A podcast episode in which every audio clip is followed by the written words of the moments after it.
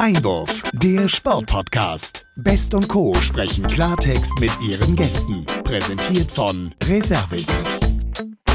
Ja, herzlich willkommen, liebe Sportfreunde, liebe Hörerinnen und Hörer, zu einer weiteren Folge unseres Sportpodcast Einwurf. Und wenn ich sage so weitere Folge, ist das eigentlich ein bisschen untertrieben. Es ist die 80. Folge und heute rufe ich nicht nach Darmstadt, sondern nach Frankfurt zu meiner geschätzten Kollegin Olivia Best. Moin, Olivia.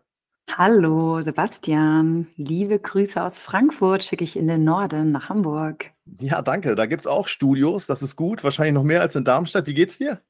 Danke der Nachfrage, mir geht's gut. Die Sonne scheint. Wie schaut es bei dir aus? Äh, die Sonne scheint nicht. Äh, es ist norddeutsch. Wie immer im Norden. Aber da wollen wir lieber nicht über das Wetter reden, sondern ein bisschen Jubiläum müssen wir ansprechen. Ne? 80 Folgen, mein Gott, wie lange sind wir schon zusammen? Ja, Wahnsinn, du sprichst es an. Also, wenn ich jetzt mal zurückblicke, August letzten Jahres haben wir angefangen. Hätte mir das einer gesagt, dass wir 80 Folgen zusammen machen? Das hätte ich ihm wahrscheinlich nicht geglaubt, aber es macht nach wie vor riesen Spaß. Und man muss ja sagen, wir haben uns ja auch echt ähm, cool entwickelt. Ein kleiner Rückblick. Am Anfang haben wir Social Media noch selbst gemacht. Mittlerweile haben wir ein Team im Hintergrund mit Emre Can, der uns da ja fleißig vertritt. Also ja, können wir stolz drauf sein. Absolut, aber ich. ich muss mal einhaken. August, sagst du, letzten Jahres, sind ja schon zwei Jahre eigentlich, ne? Oder? Stimmt. Naja, ja, ja, du hast recht. Nicht, dass wir die Hörerinnen und Hörer hier durcheinander bringen. Ja, du hast recht. ja, ja, ein Team ist hinter uns. Äh, ein toller Cutter. Social Media können wir immer mal ansprechen, kann man mal reingucken, ne? lohnt sich. Und wir haben auch schon den einen oder anderen Live-Podcast gemacht. Ich denke nur an Ruhpolding, Dortmund, zuletzt auf Sylt gewesen zum Bundesliga-Start. Also sind wir schon ein bisschen rumgekommen. Ja, absolut. Haben tatsächlich auch neben ähm, Themen im Sport auch Testing-Themen übers Impfen gehabt, haben schon mit Paul Ripke in den USA gesprochen, aber auch ja. mit ähm, ja, Olympischen Spielen in China direkt nachts live. Das war auf jeden Fall absurd und ja, es kann weitergehen. Auch heute mit unserem nächsten Gast, oder? Ja, absolut. Und man weiß nicht, ob wir in China abgehört wurden, ne? aber wir haben es trotzdem durchgezogen. Das stimmt, ja. ja, der nächste Gast ist das nächste Stichwort. Und das ist ja eigentlich vor allen Dingen ein Thema und der Gast äh, zugleich, weil es ist ein ganz tolles Thema. Aber ich möchte erst unseren Gast vorstellen. Er volontierte Ende der 80er Jahre beim Volksblatt in Berlin, mh, hm, arbeitete anschließend für den Sportinformationsdienst und leitete die Fußballredaktion des Internetportals Sport 1. Als ehemaliger Pressesprecher von Hertha BSC Berlin kennt er sich auch in der Fußball-Bundesliga aus. Das Thema hätten wir länger nicht und da werden wir heute auch nicht drüber sprechen. Und dann durfte ich ihn kennenlernen als Abteilungsleiter Media Communications und Media Operations beim, Olymp äh, beim OK, also beim Organisationskomitee zur FIFA Fußball-Weltmeisterschaft 2006. Ja, und dann ging es rasant weiter. Er wurde anschließend auch Pressesprecher noch beim DOSB, also beim Deutschen Olympischen Sportbund. Und zahlreiche Projekte, auch Agenturerfahrung, haben ihn dann dorthin gebracht, wo er heute ist. Und ähm, dann sind wir auch schon beim Thema, worüber wir sprechen wollen. Er ist nämlich für die Kommunikation verantwortlich und die Medienarbeit der Special Olympics. Darüber wollen wir sprechen, da wollen wir mehr darüber erfahren. Jetzt stellen wir ihn erstmal vor und sagen herzlich willkommen im 80. Sportpodcast Einwurf. Herzlich willkommen, Gerd Kraus. Ja, schönen guten Tag an euch beide. Diesmal aus Berlin, wenn ihr schon in Frankfurt und Hamburg seid. Und um aufs Wetter zurückzukommen, wenn es im Norden bewölkt ist, in Frankfurt die Sonne scheint, bei uns ist es durchmischt. Also das passt ja alles gut zusammen hier. Danke, dass ich bei euch sein darf und das auch noch bei diesem besonderen Anlass zum 80. Podcast. Freue ich mich auf die nächsten Minuten. Super. Super, ja, lieber Gerd, ein herzliches Hallo auch von meiner Seite. Das Dankeschön können wir direkt vorab schon zurückgeben. Schön, dass du heute Zeit für uns hast. Und ähm, wir möchten gerne eigentlich auch gleich mit der Tür ins Haus fallen. Der Sebastian hat es ja angesprochen. Wir möchten heute über die Special Olympics sprechen. Und ähm, ja, wer das vielleicht weiß, ähm, unsere ZuhörerInnen und ähm, wissen es vielleicht, die Wurzeln sind der Special Olympics kommen ja aus den USA und Kanada. Da würde mich interessieren, welche Rolle spielen heute, insbesondere aus deiner Sicht, die ähm, Special Olympics?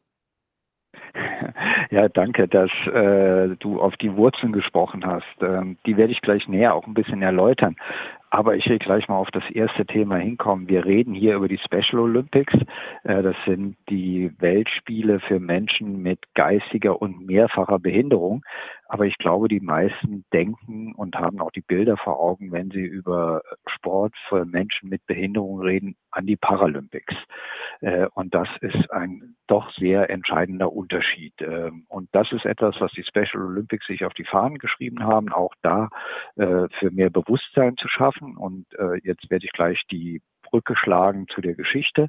Die Geschichte ist so, dass in den 50er Jahren, Anfang der 60er Jahre in den USA Eunice Kennedy Shriver, äh, eine äh, Schwester oder also ein Mitglied der Kennedy-Familie, äh, auf das eigene familiäre äh, Schicksal hingewiesen hat, weil sie nämlich eine Schwester hatte, die auch geistig behindert war und sie sich immer darüber geärgert hatte, dass diese Schwester irgendwo immer in den Hintergrund gedrängt wurde und nie jemand sie auch als einen normalen äh, Menschen wahrgenommen hatte, sondern dass sie immer so beiseite gestellt wurde, dass sie gesagt hat, dagegen müssen wir was tun.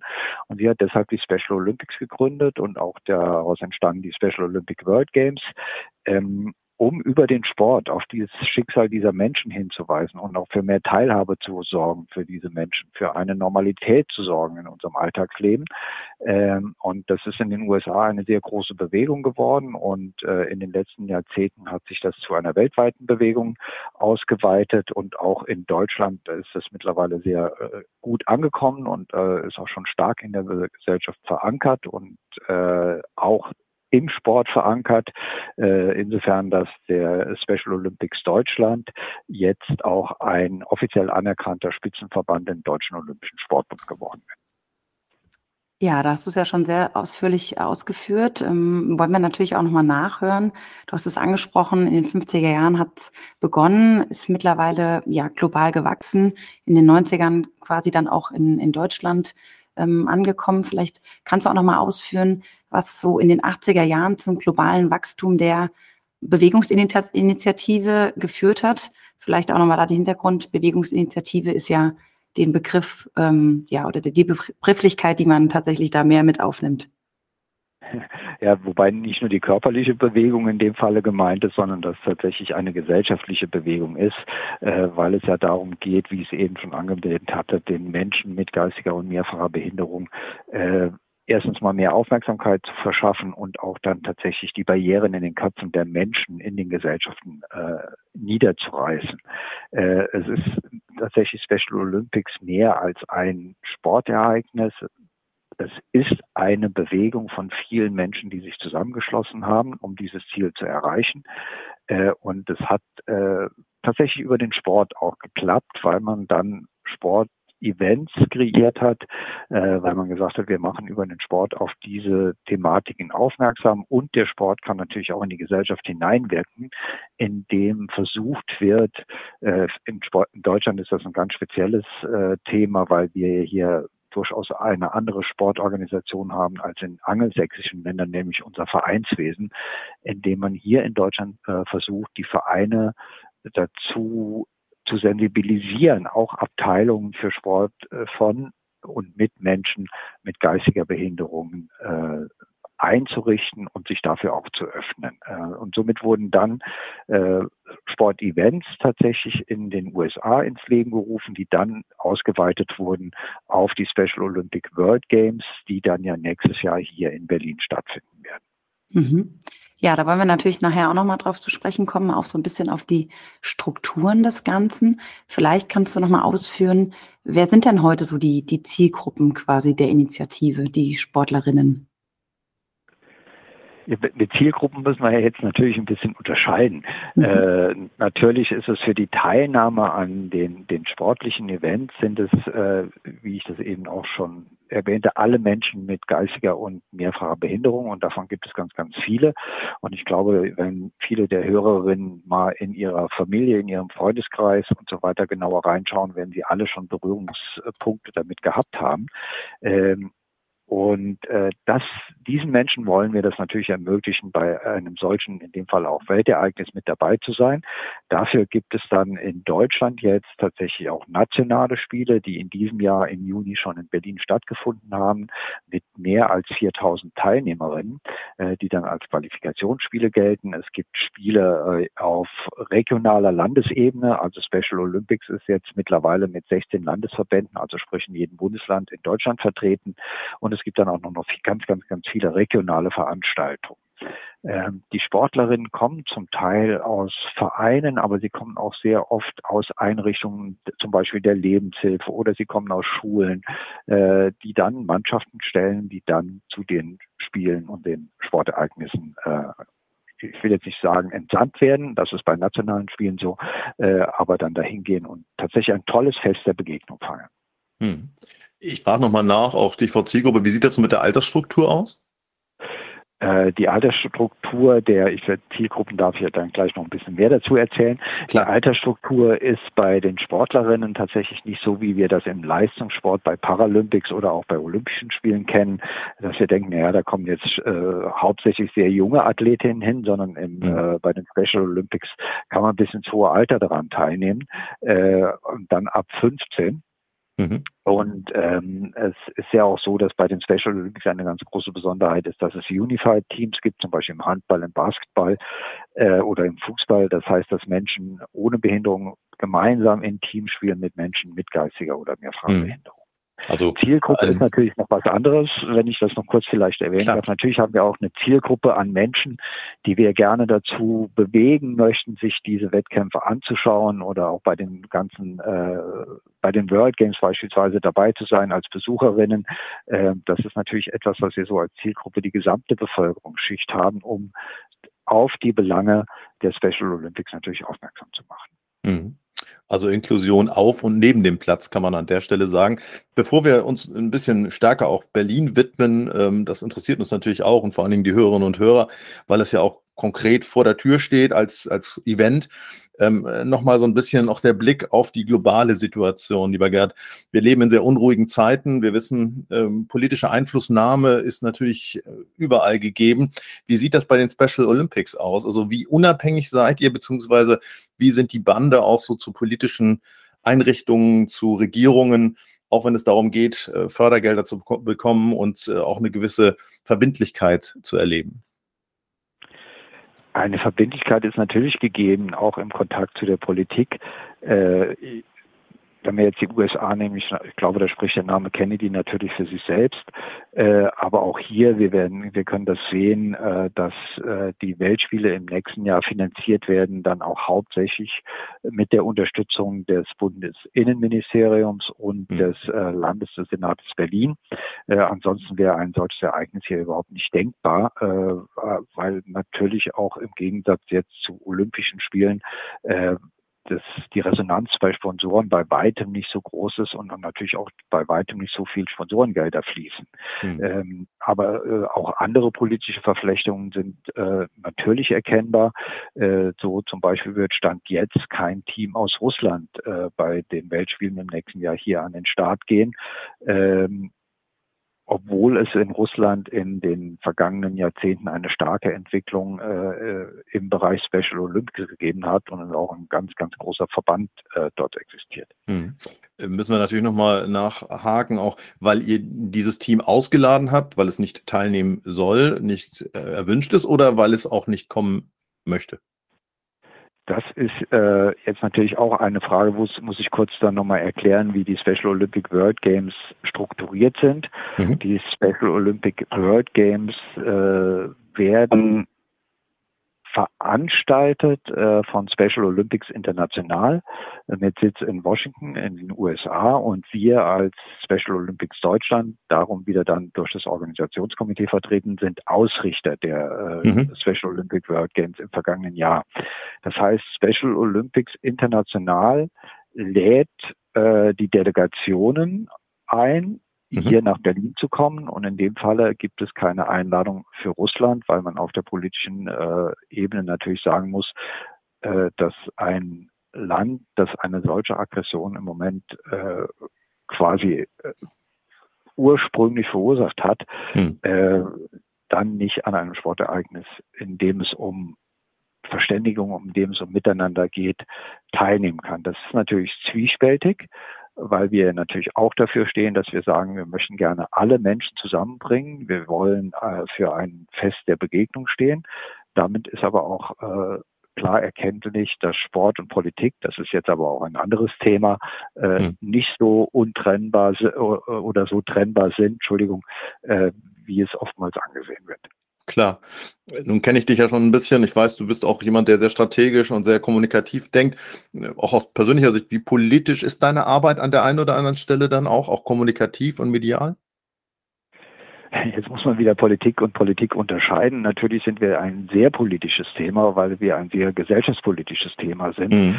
äh, und wir um dieses Ziel, das wir uns gesetzt haben, äh, also äh, gedankliche Grenzen einzureißen, Teilhabe zu schaffen, Aufmerksamkeit zu erzielen.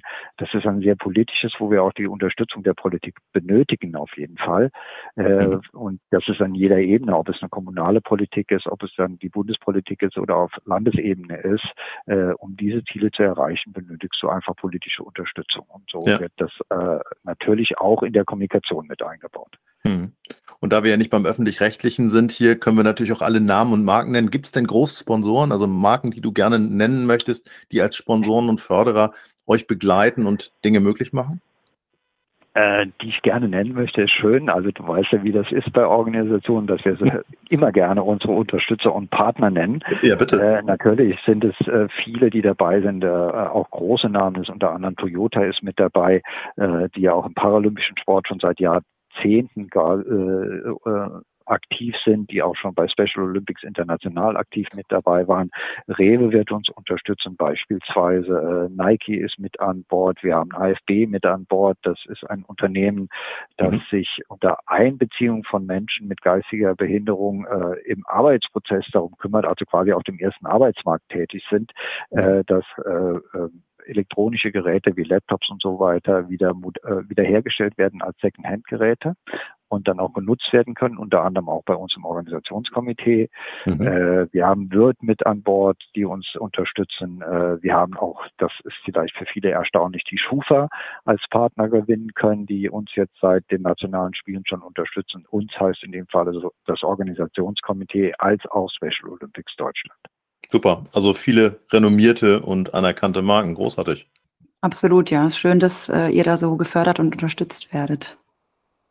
Das ist toll und es ist auch tatsächlich so, dass es äh, jetzt nicht nur eine Unterstützung ist, wie wir das ganz oft ja auch bei, bei großen Ereignissen kennen, wo es darauf ankommt, Reichweite zu erzielen, darüber, dass wir an der Bande zu sehen sind als Sponsor oder dass wir andere Aktivitäten, Aktivierungsmaßnahmen, wie das ja so schön heißt, ähm, ausrollen können, wie in einer Fanmeile oder sowas. Hier, gerade bei den Special Olympic, geht es um ganz, ganz, ganz viele andere Dinge. Also wenn wir jetzt zum Beispiel auch Coca-Cola ist mit dabei, wenn wir Coca-Cola oder Rewe oder Wirt nehmen, die insbesondere darüber gucken, dass es über eine ähm, ein Engagement ihrer Mitarbeiterinnen geht als Volunteers bei den Special Olympics Events, also bei nationalen Spielen oder bei den World Games jetzt im äh, nächsten Jahr, wo sie ihnen Sonderurlaub geben, wo sie ihnen äh, äh, Möglichkeiten geben, tatsächlich dann ehrenamtlich dieses Ereignis zu unterstützen. Oder als Beispiel kann ich auch gerne die Schufa nennen, die jetzt gerade hier am Montag äh, einen Hackathon, eine Ideenwerkstatt äh, veranstaltet hat, zu dem sie Menschen mit geistiger Behinderung eingeladen hat, wo mhm. es darum geht, mal zu lernen als Schufa auch, äh, welche Probleme haben diese Menschen in unserem täglichen Leben im Bereich Finanzen. Also ich kann ein Beispiel nennen. Es gibt ganz viele, die Fußballfans sind. Und Sebastian, und ihr, ihr wisst das ja auch alle, wie das in den Fußballstadien heutzutage ist, dass man dort fast in vielen Stadien nur noch bargeldlos bezahlen kann, wenn man seine ja. Bratwurst kaufen will. Ja. Wir reden jetzt nicht über Token oder sonst irgendwas in dem ganzen Bereich. Und aber viele Menschen aus dem Special Olympics Bereich bekommen einfach keine Kreditkarte, weil sie ihr Bargeld über ihre Betreuer kriegen. Mhm. Und die können nun, die haben Schwierigkeiten beim Stadionbesuch. Oder wenn man eine Monatskarte nur noch online kaufen kann, wie gehe ich mit dieser ganzen digitalen Finanzwelt um? Und mhm. da wird zum Beispiel die Schufa mit ihrem Know-how auch äh, unterstützend tätig. Das heißt, aber klingt auch nach sehr vielen ja, ehrenamtlichen Helferinnen. Ähm, vielleicht da auch nochmal den Aufruf. Wer Lust hat, kann sich quasi bei dir melden und ähm, ab sofort dann nächstes Jahr beim Event auch unterstützen, oder? Also ich hoffe ja, dass es sehr, sehr, sehr, sehr viele werden. Wir brauchen nächstes Jahr bis zu 20.000 Volunteers. Äh, und wenn die sich alle bei mir melden, dann kriege ich, glaube ich, ein Problem. Aber gerne können die sich bei uns melden. Und ja. zwar äh, über unsere Website. Das ist äh, berlin2023.org. Äh, und das ist äh, dann jederzeit gibt es da ein Volunteer-Portal, das jetzt auch gerade wieder öffnet. Äh, und es gibt ganz, ganz, ganz viele Möglichkeiten, wo bei uns unterstützt werden kann kann, natürlich im Medienbereich. Äh, aber wir brauchen ganz viele Helfer, zum Beispiel bei der Akkreditierung oder wenn wir nur einfach daran nachdenken beim Sport. Wir werden nächstes Jahr äh, die Strafe des 17. Juni, die ist jedem bekannt, die geht vom Brandenburger Tor durch den Tiergarten bis zur Siegessäule. Äh, die wird komplett abgesperrt für das Radrennen und das ist eine sehr, sehr, sehr lange Strecke und wir brauchen ganz, ganz viele Helferinnen an dieser Strecke, äh, damit das auch alles ordnungsgemäß dann und im Sinne der Sportlerinnen ablaufen kann. Und so haben wir ganz, ganz viel. Wir sind, ähm, wenn ich da jetzt von in, in, vielleicht weiter ausführen darf, äh, einfach, das ist ja eine riesengroße Veranstaltung, die da auf uns zukommen wird. Das hat die Mehrheit der Menschen in Deutschland wahrscheinlich gar nicht im Bewusstsein. Wir sind das drittgrößte Multisport-Event der Welt nach den Olympischen Spielen. Äh, wir sind im Prinzip was den Sport betrifft, größer als eine Fußball-Weltmeisterschaft, weil die ja äh, eine einzige Sportart nur haben, in zehn Stadien gespielt wird. Wir haben hier 26 Sportarten nächstes Jahr. Das Wahnsinn. geht natürlich über Fußball, Leichtathletik, Schwimmen, Segeln bis hin zu Bowling und Boccia. Äh, und wir sind an 20 äh, Sportstätten in dieser Stadt in acht Klassen. Das heißt, wir spielen in Bad Saro Golf, am Band, auf dem Wannsee wird gesegelt, auf der Olympia-Regattastrecke wird Kanu gefahren, dort wird Freiwasserschwimmen gemacht. Wir haben die komplette Messe. Wir sind auf dem Olympiaparkgelände. Wir sind in Mitte, wo drei gegen 3x3 Basketball gespielt wird. Wir haben Beach Mitte als Beachvolleyballfeld. Äh, die Straße des 17. Juni habe ich eben schon erklärt. Also hier wird im nächsten Jahr vom 17. bis 25. Juni richtig, richtig viel los sein. Es sind 7000 Athletinnen hier mit ihren Familienangehörigen, mit ihren Trainern, mit ihren Betreuerinnen. Das heißt, es sind 15.000 Menschen in etwa, die wir nächstes Jahr hier unterbringen müssen in dieser Stadt. Und das vielleicht im Unterschied zu Olympia- und Paralympischen Spielen. Es wird kein olympisches Dorf geben. Für die müssen wir alle Unterkünfte finden in Hotels, in Jugendherbergen, in Hostels und, und, und. Wahnsinn. Wahnsinn. Eine Riesendimension, absolut. Absolut, ja. Danke, dass du das nochmal so deutlich ausgeführt hast. Das war mir in der Größenordnung tatsächlich auch nicht bewusst. Ja, es ist tatsächlich, äh, manchmal wundere ich mich da selber drüber, aber es ist von der Dimension her das größte Multisport-Event, ich muss wirklich sagen Multisport, also Vielsport-Event an Sportarten seit den Olympischen Spielen 1972. Sogar größer äh, von der Zahl her der Menschen, die daran teilnehmen, äh, als es die European Championships waren in Wünschen, die wir jetzt gerade mit der Begeisterung der Menschen und der Begeisterung von uns allen für Sport erlebt haben. Super. Ja, jetzt ähm, sind wir natürlich mitten quasi im ähm, Ereignis schon angekommen. Da vielleicht auch nochmal die Frage, es sollten ja die Special Olympics eigentlich schon dieses Jahr ähm, in Berlin stattfinden. Ähm, das hat ja leider nicht geklappt. Vielleicht ähm, ja, kannst du uns die Verschiebung nochmal ähm, etwas ausführen. Es, es, gab ja immer die Thematiken mit Corona, aber wir hatten ja dieses Jahr die nationalen Spiele hier bei uns, was ja das Thematik der, der, der Qualifikation war äh, in dem Bereich. Es ist aber auch so, dass die Special Olympic World Games tatsächlich erst nächstes Jahr stattfinden sollten. also das ist schon so. Äh, es war einfach die Verschiebung der nationalen Spiele, die war. Die Special Olympics sind für 2023, weil die Special Olympics World Games im Vierjahresrhythmus stattfinden und die letzten waren 2019 in Abu Dhabi. Mhm. Und weil du es gerade angesprochen hast, ähm, das leidige Thema Corona, ähm, welche Rolle spielt Corona und natürlich vielleicht auch der, der Krieg in der Ukraine so ein bisschen auf die Verschiebung auf 23? Naja, das 23, wie gesagt, war so, so gesehen, aber natürlich spielt Corona in allen Vorbereitungen für äh, die Veranstaltung eine Rolle, weil wir immer wieder die Hygienekonzepte, Sicherheitskonzepte äh, schauen müssen. Wir müssen auf die Lage schauen, weil wir dürfen ja nicht vergessen, dass wir natürlich auch bei den Menschen mit äh, von Special Olympics auch äh, besondere äh, Herausforderungen. Maßnahmen ja. und Herausforderungen in dem Bereich haben. Ähm, wir bringen ganz, ganz viele Menschen mit Berührung. Äh, wir wissen, dass es da natürlich auch ganz viele Probleme gibt, die auf den Gesundheitszustand von Menschen direkt zurückwirken, ob es Allergien oder äh, eine, eine, eine, ähm, wie soll man das sagen, dass das äh, das Gesundheitssystem des Körpers auch anders reagiert. Und äh, solche Sachen müssen wir immer beachten in diesen Bereichen. Äh, wir sind auch betroffen tatsächlich von der Situation äh, in der Ukraine, weil ja hier in Berlin ganz viele Menschen mittlerweile auch in äh, Flüchtlingsunterkünften untergebracht sind, die somit uns nicht zur Verfügung stehen. Ich will das jetzt nur mal als ein Beispiel nehmen, äh, was, weil die Volunteers davon betroffen sind. Wir haben das ja bei der Fußballweltmeisterschaft 2006 noch stark erlebt, wie viele Volunteers wir hatten, das waren 13.500 insgesamt, äh, die zum Teil in Turnhallen untergebracht äh, worden sind, in Gemeinschaftsunterkünften. Das ist momentan alles nicht möglich.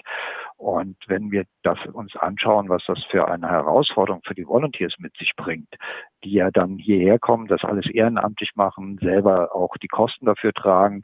Und du kommst jetzt hierher und bist für zehn Tage Volunteer und äh, hast jetzt nicht gerade Freunde in Berlin oder private äh, familiäre Beziehungen, die, äh, wo du auf einer Couch schlafen kannst und musst dir ein Zimmer suchen, äh, das wird schwierig, weil du es äh, und teuer vor allen Dingen, äh, weil es ja auch äh, natürlich die Zimmer gibt, die wir auch buchen müssen für die Teams und die Angehörigen, die Delegationen, äh, als auch noch andere Veranstaltungen, die es ja in Berlin durchaus auch gibt und auch einen normalen Tourismus. Äh, das sind Herausforderungen, denen wir uns gestellt sehen.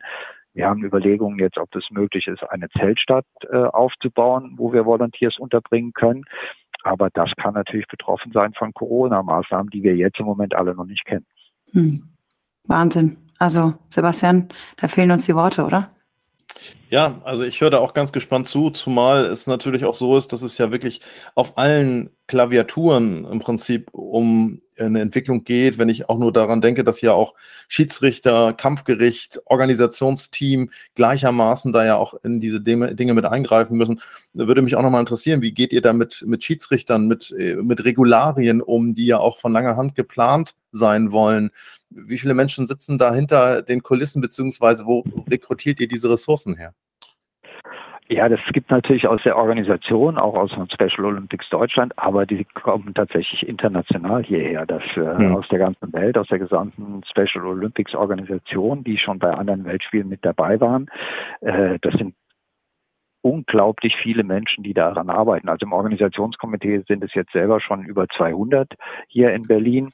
Ähm, aber das nur als Beispiel. Wir müssen mit den technischen Delegierten, die also quasi gucken, wie funktioniert eine Sportart, welcher mhm. Zeitplan wird für den Sport, äh, für diese Sportart aufgestellt, sitze ich jetzt heute Abend als Medienverantwortlicher für das Thema Fernsehen zusammen, um denen mal zu erklären, ja, was haben wir für besondere Anforderungen im Fernsehen, wie können wir das mit euch mit dem Zeitplan zusammenbringen und das ist in so einer Runde sind dann einfach alleine schon mal 80 Menschen und mhm. äh, da sind egal wo du bist, extrem viele, die dann natürlich dieses ganze Spiel zusammenbringen müssen, damit diese zehn Tage nächstes Jahr auch wirklich gut funktionieren. Hm. Ich denke dabei jetzt vom Transport, vom Transport an, den, den, den wir ja auch alle kennen. Wie werden die Menschen irgendwo hingebracht? Werden dass bei uns keine Olympic Lane gibt für Funktionäre, äh, sondern bei uns fahren alle mit öffentlichen Verkehrsmitteln. Musst du aber trotzdem zum Beispiel beim Segeln, nur als das als Beispiel anzubringen, das ist ein Segelclub am Wannsee, der mhm. liegt wieder zwei Kilometer weg von der S-Bahn-Station Wannsee. Da muss man natürlich gewährleisten, wie kriegen wir die Athletinnen dahin, wie kriegen wir Besucherinnen dahin äh, und so weiter und so fort. Das muss ja dann auch alles wirklich lange, lange im Voraus besprochen werden. Ja, also eine riesen Logistik. Ich würde gerne auch nochmal auf die Disziplinen kommen. Wir haben ja auch schon mit paralympischen Athleten hier gesprochen, mit äh, Julius Borchert, der uns auch aus äh, Funktionärssicht verschiedene Dinge erklärt hat. Und auch da haben wir schon gemerkt, da verliert man schnell mal den Überblick, weil es so viele unterschiedliche Disziplinen und Spezifikationen gibt. Wie ist das bei euch? Hast du da den Überblick? ich muss zugeben, ich, ich bin gerade immer noch, oder was heißt gerade, ich bin immer noch dabei, ihn gesamt zu bekommen, hm. äh, weil es wirklich nicht einfach ist. Es ist. Also ich will das Beispiel kurz mal am geben vom 100-Meter-Lauf. ja. äh, in der Leichtathletik, den wir ja immer kennen, den wir auch jetzt gerade wieder in München wunderbar erlebt haben, auch wunderbar fernsehmäßig aufbereitet. Und das ist dann auch ein Thema, worauf wir dann vielleicht gleich kommen. Mhm. Ähm, hier gibt es insgesamt 40 100 Meter Läufer nächstes Jahr. Mhm. 20 davon sind quasi Klassifikationsläufe. Das heißt, in diesen Klassifikationsläufen laufen Menschen mit verschiedenen Behinderungsstufen äh, gegeneinander und laufen eine Zeit. Mhm. Nach dieser Zeit werden sie dann für die Finalläufe eingeordnet. Dann gibt es also insgesamt 20 Finalläufe. Das bedeutet, dass aber Menschen, die eine in etwa gleiche Zeit laufen, unterschiedliche Klassifikationen haben können, also äh, unterschiedliche Behinderungsgrade. Äh, ja. Und wir sehen einen 100-Meter-Lauf, der ein Finallauf ist, wissen aber nicht, ob der Erste, der die Ziellinie überquert hat, im Endeffekt auch tatsächlich derjenige ist, der in seiner Klasse der Schnellste war, weil ja. vielleicht die Schnellsten in einem anderen Lauf gelaufen sind. Mhm. Äh, und so ist das natürlich für die Menschen, die zuschauen, schwierig zu verfolgen. Also nach unseren alten Maßstäben, die wir kennen, schneller, höher, weiter. Mhm. Äh, das zählt für die Athletin natürlich auch. Die kommen hierher und wollen natürlich gerne eine Goldmedaille, eine Silbermedaille, eine Bronzemedaille gewinnen da sind sie alle stolz darauf. Darauf haben sie sich ja auch vorbereitet äh, und auch qualifiziert bei nationalen Spielen. Das ist ja auch eine sportliche Höchstleistung für sie alle. Und wir müssen ja auch bedenken, dass es für ganz viele Menschen der Special Olympics schon eine Höchstleistung ist, überhaupt zu so einem Wettkampf anzutreten. Klar. Äh, das ist schon zum Teil eine Überwindung und es ist ein, ein, ein Schaffen von Selbstbewusstsein, dass sie damit da sind, daran teilnehmen, ein Selbstbewusstsein, dass sie dann auch in ihr normales Leben mitnehmen können. Hm. Äh, Jetzt aber für den normalen Zuschauer, in Anführungszeichen, ist es natürlich schwer zu sagen, oh, was ist denn da jetzt überhaupt passiert? Was habe ich da gerade gesehen? Außer, dass ich einen tollen Wettbewerb gesehen habe, dass ich ganz, ganz viele Menschen gesehen habe mit ihrer Freude, mit ihrem Enthusiasmus, mit ihrer Lebensfreude auch an dem, an dem Wettbewerb teilzunehmen. Wie kann ich das überhaupt sehen? Was ist da jetzt passiert? Wer hat gewonnen? Außer nachher bei der Siegerehrung. Ja. Das ist schwer zu vermitteln, das ist auch schwer zu transportieren. Da muss man sich schon sehr intensiv auch mit auseinandersetzen. Äh, aber es ist trotzdem ein Erlebnis, da vor Ort mit dabei zu sein und das wirklich hautnah zu erleben, weil das ist bei uns ja auch anders bei den Special Olympics als bei Olympischen Spielen ist. Jeder, der das besucht, kommt in Kontakt mit den Sportlerinnen. Das ist nicht so abgesperrt, das ist ja. nicht so klinisch rein, wie es bei Olympischen Spielen ist, äh, sondern es ist wirklich ein, ein Durchmischen der Menschen. Wir haben Begegnungszonen, wo, wo man dann auch mit den Athletinnen in Kontakt kommt. Es kann dir auch passieren, du gehst über das äh, Gelände auf dem Olympiapark, wo ja vieles stattfinden wird, von Hockey bis äh, Leichtathletik über Fußball, äh, dass, dass dir plötzlich einer entgegenkommt und dich umarmt und sagt, Mensch, ich habe gerade eine Medaille gewonnen. Und das, wo hast du so ein Erlebnis ansonsten? Noch nicht mal auf den Fanmeilen der Fußballweltmeisterschaft oder in den Fan Zonen bei Olympischen Spielen. Ja, ja, das kann ich nur, kann ich nur bestätigen. Also das, was ich da an, ich sag mal, zugegebenermaßen nicht so vielen Erlebnissen habe, habe ich das genauso auch, auch bei Paralympischen Spielen erlebt. Und äh, nichtsdestotrotz muss man vielleicht auch nochmal darauf eingehen, ist auch das Fair Play der Sportler aufgrund dieser Nähe meines Erachtens auch nochmal anders erlebbar als bei, wie du es nanntest, so klinischen Spielen. Es ist auf jeden Fall ganz anders. Also das Fairplay ist, du erlebst es äh, bei, bei Langstreckenläufen, äh, dass die Sportlerinnen teilweise stehen bleiben und sagen, komm, ich laufe jetzt neben dir her und wir, wir laufen zusammen, wir sind zusammen, wir sind zusammen stark und wir machen das zusammen in dem Bereich. Also das sind ganz andere Erlebnisse, äh, weil es tatsächlich darum geht, in erster Linie dabei zu sein, miteinander zu sein, Begegnungen zu haben äh, und äh, nicht nur um den reinen sportlichen Wettbewerb, der ohnehin, ich, ich, ich kann es ja gerne nochmal wiederholen, anders ist als das, äh, der 100-Meter-Lauf muss jetzt unter 10 Sekunden gelaufen werden oder mhm. der Marathon ist, jetzt komme ich zum Marathon, da kann ich gleich noch eine schöne Geschichte erzählen, muss gerne. unter zwei Stunden gelaufen sein. und wenn ich gerade beim Marathon bin, weil ich die Zeit erwähnt habe, habe. Es war ja gerade letztens hier in Berlin. Neuer Weltrekord. Als diese Zeit gelaufen ist in 20109. Ja. Äh, und in diesem Lauf ist mitgelaufen Niasha Derera. Niasha ist äh, ein Sportler der Special Olympics aus Simbabwe, mhm. äh, der in der Lage ist, eine Zeit von zwei 223, 225 zu laufen, was mhm. unglaublich stark ist. Also Weltklasse. Äh, also in dem erweiterten Topläuferbereich auf jeden ja. Fall.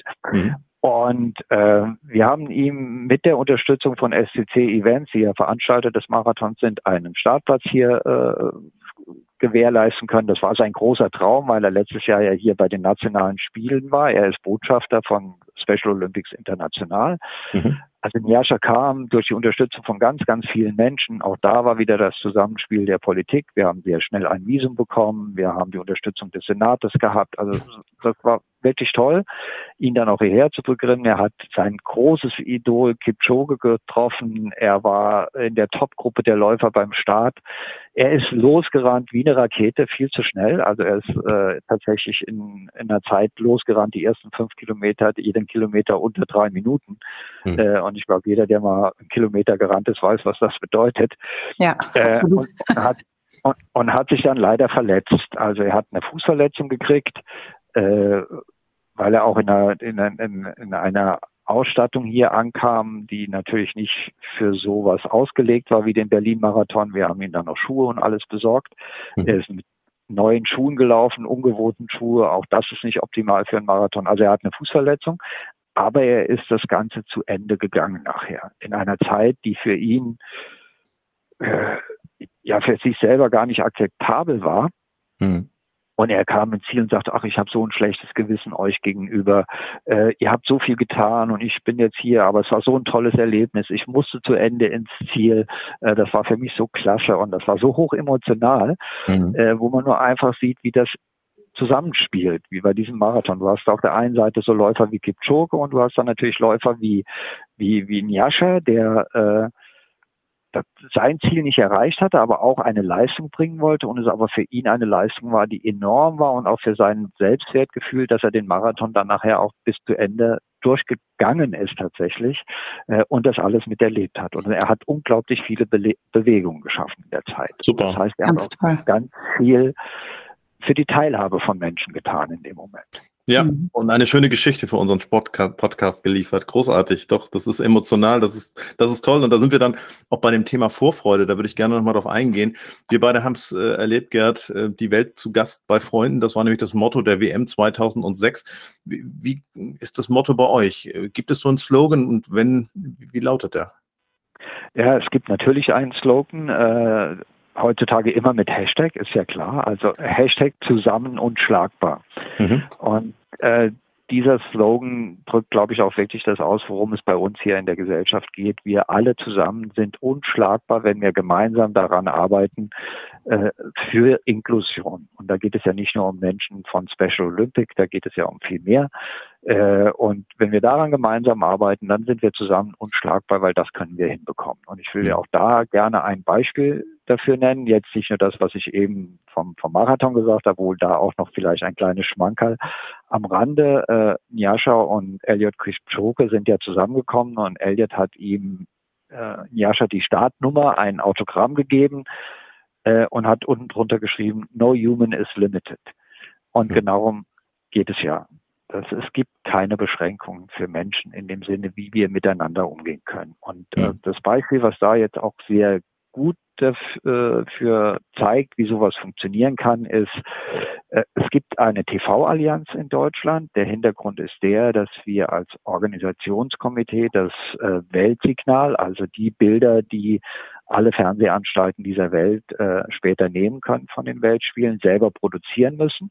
Mhm. Und äh, dazu haben, um uns zu unterstützen, sich die zwölf größten deutschen äh, Medien, TV-Medienunternehmen oder Fernsehberichterstattenden Unternehmen äh, zusammengeschlossen.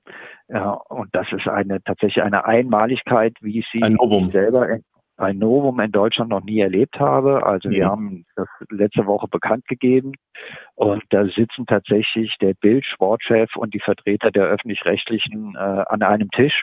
Und der Bild-Sportchef hat gesagt, wann hat es da schon mal gegeben, dass die Bild mit den öffentlich-rechtlichen so an einem Tisch zusammensetzt? Ich glaube, das sagt schon alles und zeigt alles aus. Da ist RTL Deutschland mit dabei, da ist Pro7 Sat 1 mit dabei, Amazon, Meta ist mit dabei, The Zone ist mit dabei, Sport 1, Service TV und jeder bringt seine Möglichkeiten mit ein, um tatsächlich das Thema in die Bevölkerung zu tragen. Ja. Äh, das ist ein Novum. Ich habe sowas ähnlich, in ähnlicher Form ein einziges Mal erlebt. Sebastian, du weißt es auch, als die Hamburger Olympiabewerbung kam mhm. äh, und es dieses Feuer- und Flamme-Bewegung gab und die Hamburger äh, Werbeagenturen und Kommunikationsagenturen wie Fischer Apelt, Fluent, Color Rebel, wie sie alle heißen, Jung von Mad Sports, Faktor 3 zusammengeschlossen haben und äh, auch pro bono dafür gearbeitet haben, diese Olympiabewerbung voranzubringen. Und eins dieser Ergebnisse, das Bild haben ganz viele von uns wahrscheinlich noch im Kopf, waren tatsächlich die 20.000 Menschen, die mit einer Fackel rund um die Alster gestanden haben, die Binnenalster und gesagt haben, wir sind für Olympische Spiele in Hamburg. Ja, ein sehr, sehr schönes Bild.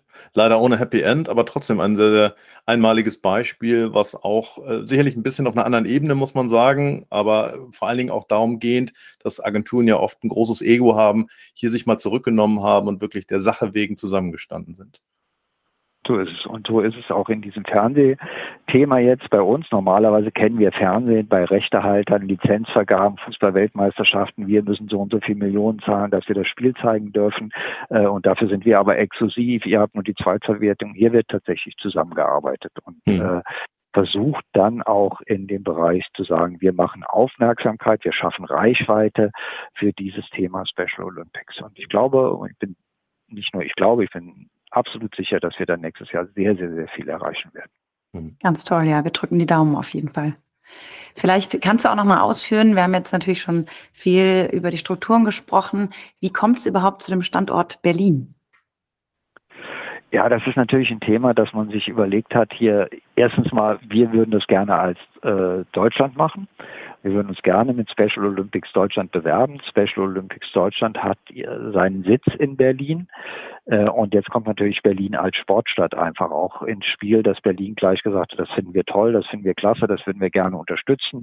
Wir sind eine inklusive Stadt. Wir wollen immer noch stärker inklusiv werden, auch im Bereich des Sports. Wir haben die Sportstätten hier in dieser Stadt. Das ist ja auch nicht so ganz so einfach, die alle zusammenzubringen.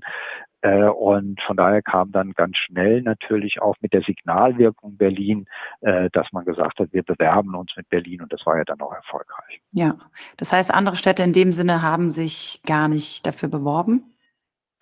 Äh, da muss ich jetzt ehrlich zugeben, dass ich das aus der Genese gar nicht weiß, ob damals so bei der Bewerbung noch viel mehr dabei waren. Das muss ich eine Wissenslücke einfach offenbaren, aber so sind wir alle. Kein wir Problem. haben unsere Schwächen und hier kommt meine. Kein Problem, das nehmen wir gerne so hin.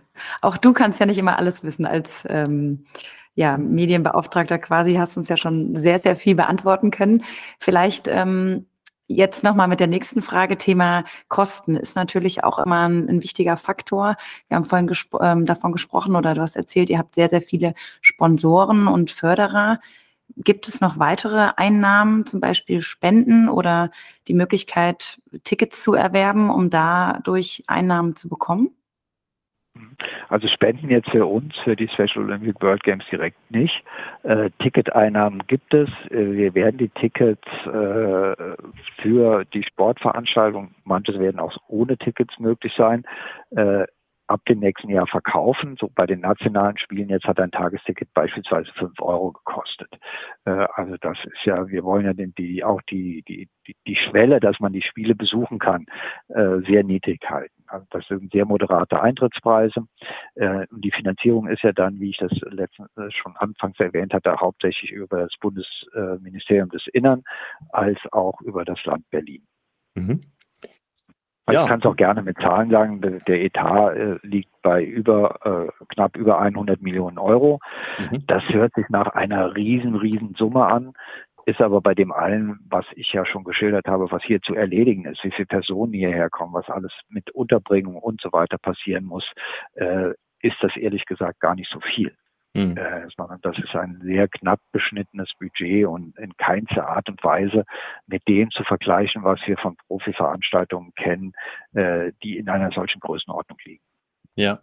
Und das muss man auch nochmal sagen, für eine sehr, sehr gute Sache angelegt ist. Also ja, ähm, wir könnten jetzt noch Stunden weitersprechen, äh, würden aber ganz zum Abschluss auch noch so zwei, drei Dinge machen, die wir ähm, uns immer vorbehalten. Zum einen ein bisschen persönlich zu werden und zum anderen auch unser Entweder-Oder-Spiel zu spielen. Das macht die Olivia gleich.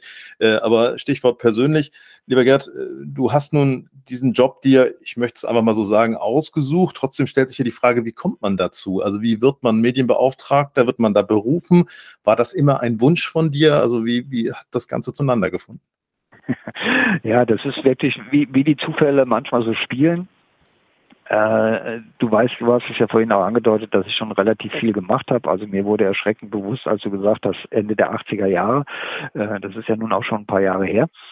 Ähm, und äh, es war so, dass ich mit dem äh, Geschäftsführer von Special Olympics Deutschland, Sven Albrecht, der jetzt auch gleichzeitig äh, Geschäftsführer des Organisationskomitees ist, mhm. schon lange in Kontakt bin und immer gesagt habe, äh, ja Sven, also gerne, ich bin, stehe dir immer mit Rat und Tat zur Seite, auch ehrenamtlich, weil ich das wirklich auch als ein tolles äh, Element empfunden habe, die Special Olympics, dass sie nach Berlin kommen.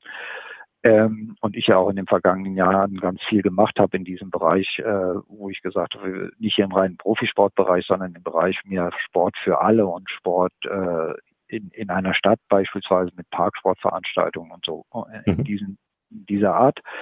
Äh, und dann gab, ergab sich eines Tages die Möglichkeit äh, oder die Anfrage deshalb, weil der, es gab hier einen Direktor für Kommunikation, der einen anderen Job äh, dann angenommen hatte und deshalb die Vakanz hier war und äh, er mich dann gefragt hat, Mensch Gerd, könntest du dir vorstellen, das bei uns zu machen? Mhm. Ähm, ich selber aber natürlich in ganz anderen Beschäftigungen noch äh, unterwegs war. Und dann hat es sich aber dann doch ergeben, dass ich gesagt habe, ja, das kann ich machen, nicht ganz mit der vollen Zeit und äh, ja, Ende vom Lied ist, jetzt bin ich Vollzeit hier und das ist mehr als Vollzeit äh, tatsächlich und es, es macht einfach unglaublichen Spaß. So kam mhm. es zusammen. Und äh, du hast das Alter angesprochen. Bei mir ist das ja auch so, dass nach den den tollen Ereignissen mit der Fußball-Weltmeisterschaft oder mit den Olympischen Spielen, die ich dann ja auch in Peking erleben durfte als Sprecher der National der Olympiamannschaft und äh, als Medienchef vom Deutschen Olympischen Sportbund, dass ich das jetzt oder auch die Fußball-Weltmeisterschaft der Frauen hier in Berlin, mhm. dass ich das jetzt auch einfach nochmal, so ehrlich bin ich auch, als einen totalen Höhepunkt in meinem beruflichen Leben empfinde, äh, mit dazu beitragen zu können, dass wir so ein Ereignis auch gut hier in die Öffentlichkeit tragen. Ja, ist ein bisschen gemein, dass ich das jetzt frage, aber erfüllt es dich mehr, als beispielsweise für die Bundesliga oder eine Fußball-WM zu arbeiten? Das ist wirklich eine gemeine Frage, muss ich sagen. Das ist ja immer ein Thema der persönlichen Empfindungen. Also mhm. bei der Fußball-Weltmeisterschaft nach dem Finale in Berlin nachts auf dem Rasen des Olympiastadions zu stehen, äh, so ähnlich wie so ein Beckenbauer-Moment, den kennt, mhm. glaube ich, jeder, den muss ich nicht mehr schildern, ja. ist natürlich ein besonderes emotionales Erleben. Ähm, es ist auch ein besonderes emotionales Erleben für einen selbst persönlich in Peking ins Olympiastadion einzumarschieren, im Tunnel zu stehen, wenn Dirk Nowitzki die Fahne überreicht bekommt und plötzlich ein, ein, ein Ruck durch die Mannschaft geht und aus vielen Einzelsportler ein Olympiateam ja. wirklich spürbar zusammenwächst. Äh, das sind tolle Momente. Das ist, äh, aber hier ist es ein ganz anderes Erleben, weil du oder ich in dem Falle ganz viel für mich selber persönlich dazulerne für mein Leben und zwar für mein alltägliches Leben. Also ganz mhm. viele Momente, wo ich sage, oh Gerhard, da hast du aber auch noch nie drüber nachgedacht. Was bedeutet das eigentlich? Wie gehst du um? Wie, wie verhältst du dich? Wie nimmst du dein Umfeld wahr? Ähm, während das eine also war, was mich mein ganzes Leben lang geprägt hatte, der, der professionelle Sport, ganz emotional natürlich toll, da bin ich jetzt dabei, äh, ist das hier etwas, was mich viel mehr noch zum Nachdenken anregt und sagt, Mensch, wie müssen wir als Gesellschaft eigentlich miteinander leben? Mhm. Äh, von daher berührt mich das sehr stark, äh, aber ich glaube, es ist schwer miteinander vergleichbar. Ja, mhm. nachvollziehbar. Ja, lieber Gerd, jetzt ähm, hat der Sebastian hat es eben schon angekündigt, möchten wir gerne abschließend natürlich auch mit dir noch unser Entweder-Oder-Spiel spielen. Drei kleine Fragen. Vielleicht ähm, ja mit Thomas Bach nach China reisen oder einen Tag mit Boris Becker in der Sonne Tennis spielen. Ganz klar mit Thomas Bach nach China reisen. Sehr gut. Ich kann, auch gerne ja, ich kann es auch gerne begründen. Äh, weil auch Thomas Bach ja sehr oft in der Kritik steht. Äh, ich schätze sehr, was Thomas Bach macht, auch wenn ich bei vielen Dingen Kritikpunkte an, an, an Dingen habe. Aber das ist das Schöne mit Thomas Bach, dass man oder für mich war es immer das Schöne, dass man sich auch sehr kontrovers mit ihm unterhalten kann, in den Diskurs gehen und das kann man auch bei einer China-Reise, glaube ich, sehr gut tun und viele Punkte ansprechen. Auf jeden Fall, ja. Dafür ist die Reise lang genug. Ja. ja, mit dem Zelt in den Anden wandern oder mit einem Heißluftballon über die Alpen fliegen? Ganz klar mit einem Zelt in den Alpen wandern, weil beim Heißluftballon kann ich selber nichts tun. Das Ding bedienen kann ich nicht. Äh, und aber bei äh, beim Wandern kann ich selber was tun. Ich kann mich bewegen. Ich kann über viele Dinge nachdenken. Ich muss keine Angst haben, dass ich abstürze, außer vielleicht eine Spalte. Und von daher würde mir das sehr gut passen. Bin ich ganz bei dir. Und zu guter Letzt äh, ein leckeres Abendessen selbst kochen oder bedienen lassen? Äh, lieber selber kochen, aber dann müssen ein paar nette Menschen dabei sein. Sehr schön. Also abschließend kann man sagen, ähm, ja, ganz, ganz toll. Sebastian, oder? Ja, du, du, machst, du, machst, gerne selbst, das haben wir schon mitgenommen, auch bei nur drei, drei Fragen. Ähm, eine Sache muss ich auf jeden Fall auch noch ansprechen, ähm, und zwar äh, ganz anderes Thema, die WM in Katar. Ähm, darf die da gespielt werden? Das ist eine ganz schwierige Frage. Ich glaube ja. Mhm. Ich bin kein Freund davon, muss ich ehrlich sagen. Natürlich, wie, wie so viele aus vielen, vielen, vielen Gründen.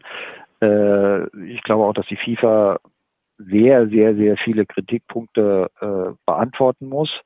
Ähm, nichtsdestotrotz ist das auch ein Thema dessen, wie Vergaben von sportlichen Großereignissen sind. Und äh, auch eine FIFA ist ähnlich wie das IOC wie eine Art UN äh, im Sport. Das heißt, es ist, wir haben ganz, ganz, ganz viele Mitglieder, wo ganz viele Leute über ein Thema reden. Mhm. Äh, und die sind nicht immer der Meinung, die wir hier in Deutschland vertreten, was nicht heißen soll, dass wir nicht unsere Meinung laut artikulieren müssen, sondern ganz im Gegenteil.